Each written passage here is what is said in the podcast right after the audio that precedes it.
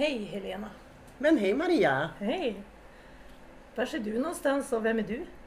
Ja, jag heter Helena Lindahl. Jag är riksdagsledamot för Centerpartiet från Västerbotten. Bor i Lilla Gumbodahamn, Röverfors kommun. Men just nu så är jag faktiskt i Lycksele. Vi är på ANSI och har nomineringsstämma för Centerpartiet i länet idag.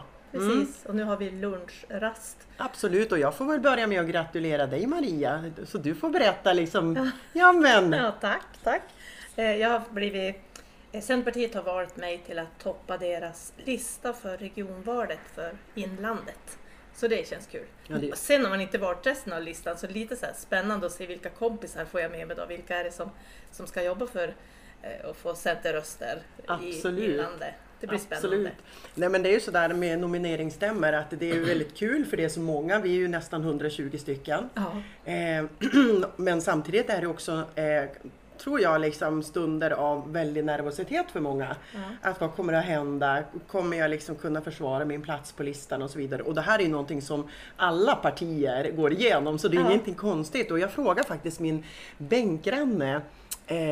Och frågade, men som har varit med ett tag, Anders Öberg. Och då frågade jag honom, men hur var det riktigt tidigare på 70-talet och sådär. När du var med i SUF och Centerns ungdomsförbund. Och då så sa han så här, du, det var värre, sa han. Han sa, det var riktigt tuffa bataljer. Han sa, ni är ju snälla med varandra. Men vi kunde vara riktigt brutala. Så där ser man. Ja, det är spännande och det är kul. För det är klart att vi vill ju ha liksom de bästa namnen, de duktiga människorna som är liksom engagerade och på hugget och som verkligen vill förändra och ta ansvar för framtiden. Så är det ju. Absolut. Men hör du? Ja. Alltså det är ganska rörigt just nu, eller?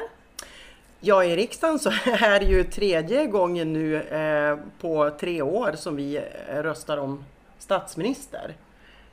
Och det är klart att det är lite turbulent nu, särskilt när Vänsterpartiet har deklarerat att man inte kommer att rösta fram Magdalena Andersson om det är så att man inte får igenom krav som man ställer. Bland annat så vill man ju bli en likvärdig förhandlingspart.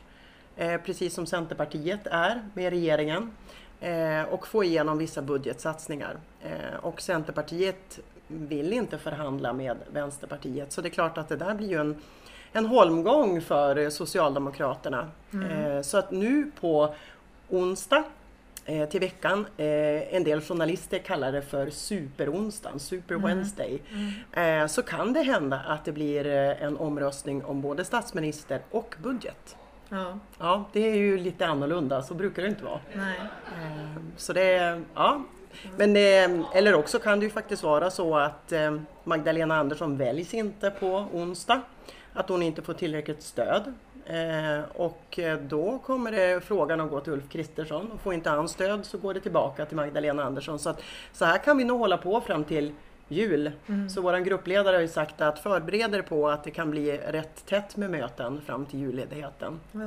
Och det är det här som är svårt att förklara för gemene man. Alltså vad håller de på med? Ja, jag förstår. Kan de inte skärpa sig? Herregud, Sverige ska styras. Exakt. Så, nu får ni väl ge er. Ja.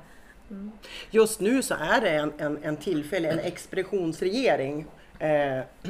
Det vill säga Sverige måste ju styras på något sätt, men den här regeringen kan ju inte lägga fram förslag eller lagförslag eller eftersom att man är ju bara liksom en tillfällig regering som ser till att styra Sverige under en viss period tills vi får en statsminister och tills man har en budget. Ja, man får inte ta något beslut som är av liksom vikt på något sätt. Och vi har ju inte möjlighet att ställa frågor till ministrar i kammaren och vi kan inte liksom ha debatter med ministrarna. Så att det är väldigt lugnt i kammaren kan man säga, förutom våra ordinarie debatter i utskotten och sådär, men ingen ministerverksamhet.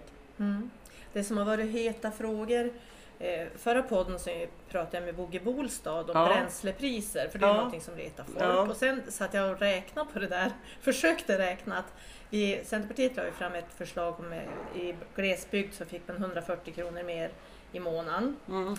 Och då satt jag och räknade om hur mycket skulle jag behöva tanka för att jag skulle få, om man sänkt skatten med 50 öre, hur mycket ska jag behöva tanka för att få samma pengar? 280 liter ungefär då i månaden, och det är så mycket tankar jag inte. Alltså jag räknar faktiskt att det där glesbygdsbidraget eller ersättningen man får sen man bor i glesbygd faktiskt täcker upp för ganska många, inte för alla, men det är ett bekymmer. Ja, det är ju ett bekymmer. Alltså det är klart att det märker man ju. Jag menar att man får ju tanka betydligt oftare och man får mindre för pengarna. Och det är klart att de som inte har val och inte har kollektivtrafik drabbas ju naturligtvis väldigt hårt. Eller låt oss säga jag träffar en åkare från Dorothea som har 8 bilar. Och han sa ju det att det är klart att det spelar roll alltså när priserna har gått upp 3-4 kronor på ett halvår. Så det är ju märkbart. Ja, det är märkbart. Ja, så det måste man göra respekt för. Men du har ju helt rätt i, Maria, att det här glesbygdsavdraget, det är ju väldigt bra.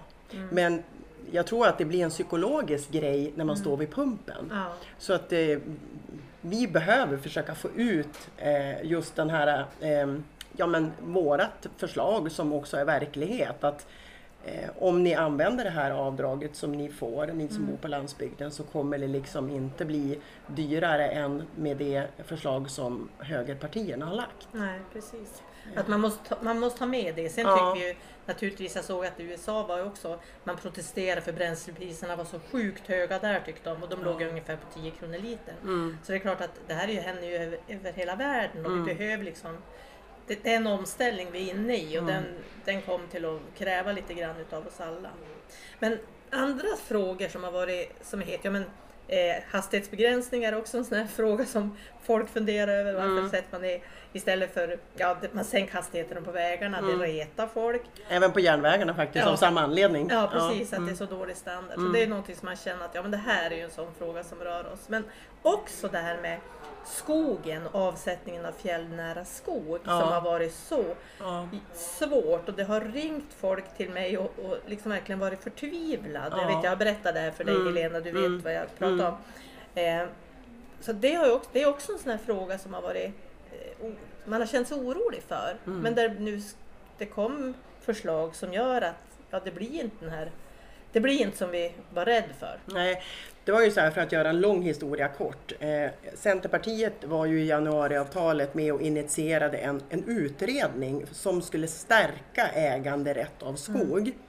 Men då den här utredningsgruppen, de fick väl lite feeling så att de började utreda massor med andra saker också. Så att den här utredningen blev ju nästan 1300 sidor.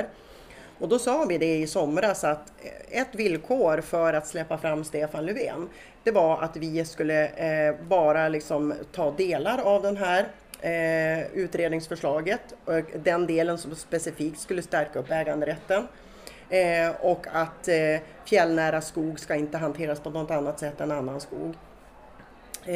Och det har vi ju nu förhandlat och fått igenom. Och det innebär ju att det förslag som var i utredningen, som också stöttades av Miljöpartiet, för deras språkrör var ju ute vitt och brett i media och sa att nej, men fjällskogen ska man inte röra, och det är ju en enormt stor yta på 525 000 hektar, den sträcker sig från Dalarna till Norrbotten, en sträcka på 100 mil. Och det är klart, skulle man lägga en våtfilt över hela det här området så skulle det bli katastrofalt. Men det har vi hindrat. Det har inte Miljöpartiet fått igenom, utan att nu kommer ju varje skift att bedömas för sig när man ska avverka. Och det är ju någonting helt annat. Och dessutom så har vi fått igenom någonting som är väldigt viktigt, att man ska utgå ifrån frivillighet när det gäller avsättningar. Och det tycker jag är bra, därför att då visar man betydligt större respekt för skogsägarna. Det här är en fundamentalt viktig fråga för alla inlandsbor, känns det som. Absolut. Ja, det här är viktigt. Ja. En annan fråga som också är uppe, det är det här med, jag precis lämnade in en bygglovsansökan privat, jag och min man, för att bygga om vårat fritidshus som det är byggt för länge sedan, och det är liksom, vi behöver isolera om tak och vi behöver större utrymme, familjen växer. Där vi måste också lägga in en strandskyddsansökan, trots att det här ligger då på, det är en väg emellan och det är långt till strand och så. Och man känns så här orolig, kommer till att få bygga om vårat gamla fritidshus eller inte, trots att det är ett fritidshusområde som är bebyggt sedan 40-50-tal någon gång. Och så här, för vi vet inte. Vi vet inte. Och så är det ju. Det är ju ett hinder för oss. Och det är ju så många som vill bo vid en sjö, vid en strand. Kunna bygga och kunna utveckla sitt företag. Kunna leva. Alltså besökarna vill ju. Jag vet inte hur många tusen som stannar på parkeringsfickan nedanför och bara fotograferar. Alltså, folk älskar ju miljöer vid stränder, vid vatten. Absolut. Men man får inte bygga. Medan man då ser på södra Sverige, där de bygger liksom hur mycket som helst. Ja, men inpackat. Ja, men absolut. Och så tänker jag så här, det är så otroligt högtryck i många områden. Och dessutom, jag tänker Hammarby Sjöstad och andra vattennära bostadskomplex. Och jag missunnar ju inte dem, men däremot så kan jag tycka att i norra Sverige, alltså där vi har väldigt, väldigt gott om vattendrag och där vi bor väldigt glest och där inte trycket är högt, det gör ju att kommuner kan också vara mer attraktiva, och inte minst nu när vi ska ha 100 000 mer människor i norra Sverige de kommande 10 åren. Och det är klart att de kommer ju säkert att vilja bo fint och skönt om det är på det sättet att man har möjlighet till det. Mm. Jag hörde faktiskt Leif här som är här på nomineringsstämman från Skellefteå berättade att de krav de har, så de vill komma och jobba i Skellefteå, men man vill ha ett bra boende i en by, vid ett vatten, vid en förskola. Man vill, alltså kravlistan är ganska lång. Absolut.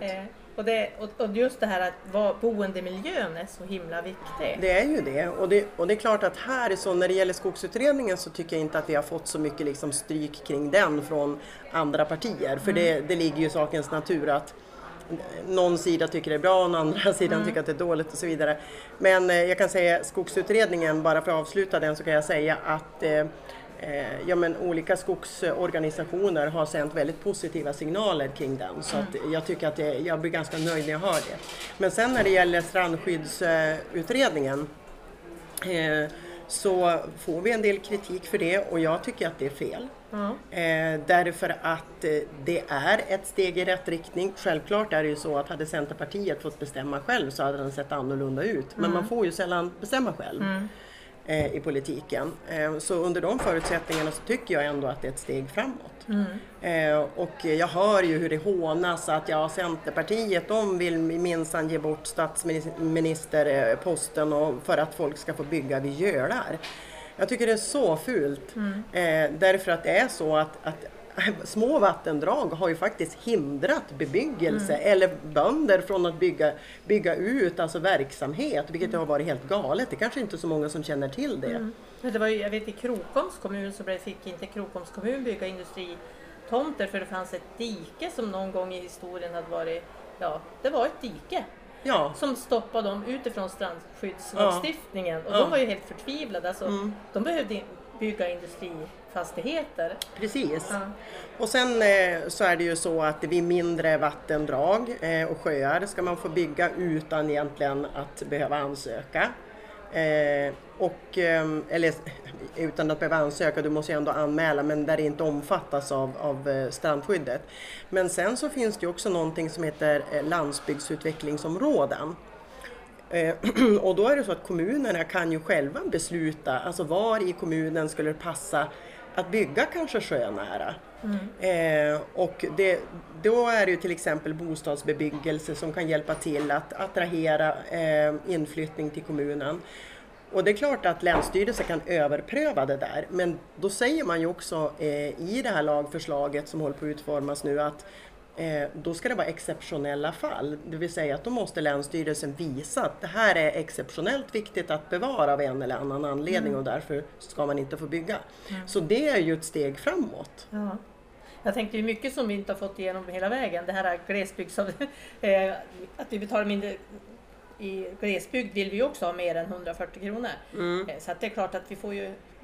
Vi når en bit fram, men vi kanske inte når hela vägen. Så länge som inte vi har egen majoritet och lyckas få igenom allt.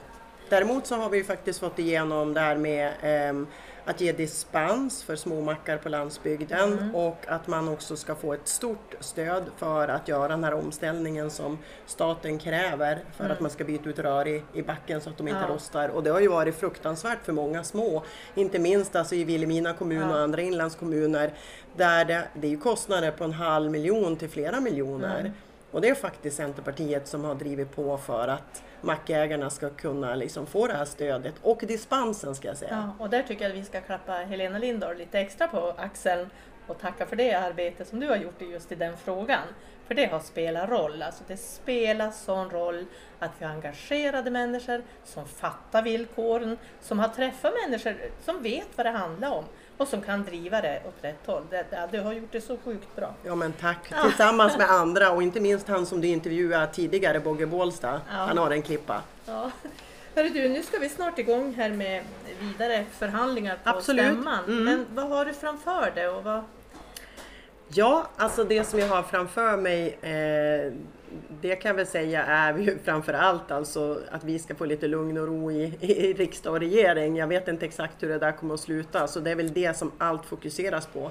Men jag håller på att titta till exempel på gruvfrågor och industrifrågor när det gäller till exempel tillståndsprövning. Det kan ju ta åratal innan man får ett besked, innan allt sånt är färdigt. Och det är faktiskt fruktansvärt. Cementa är ju ett exempel, kalkbrytningen på Gotland, som gjorde att hela Sverige egentligen fick upp ögonen för vad händer alltså när tillstånd tar enorm tid att söka och sen när man inte får ett svar, vilka konsekvenser det kan få för andra industrier och för allmänheten. Och nu har vi till exempel 4 gruvärenden som ligger och skvalpar hos regeringen och har gjort det i många år. En del har fått vänta 7-8 år på besked och ändå inte få ett ja eller nej.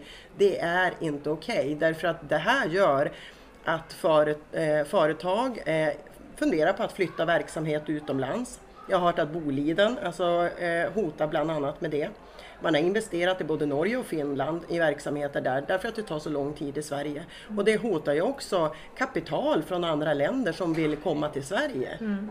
Och det spär ju på också den här motsättningen om kampen om land och vatten när man inte fått ja eller nej. Och så skyller man på att ja, men det är samebyarna som en väldigt stor del av skulden som ni inte alls gör. Nej. Men det liksom blir det blir liksom motsättningar i samhället som är förödande för de här små lokala samhällena.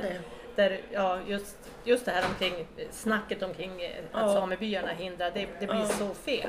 Absolut. Men, och det här är i alla fall, det ligger i pipen i näringsutskottet kan jag säga. Sen är det ju massa landsbygdsfrågor som vanligt. Jag planerar också att åka till Norge i vår.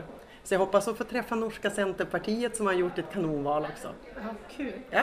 Och Helena får ni ju tag på i sociala medier, hon är ju aktiv där och...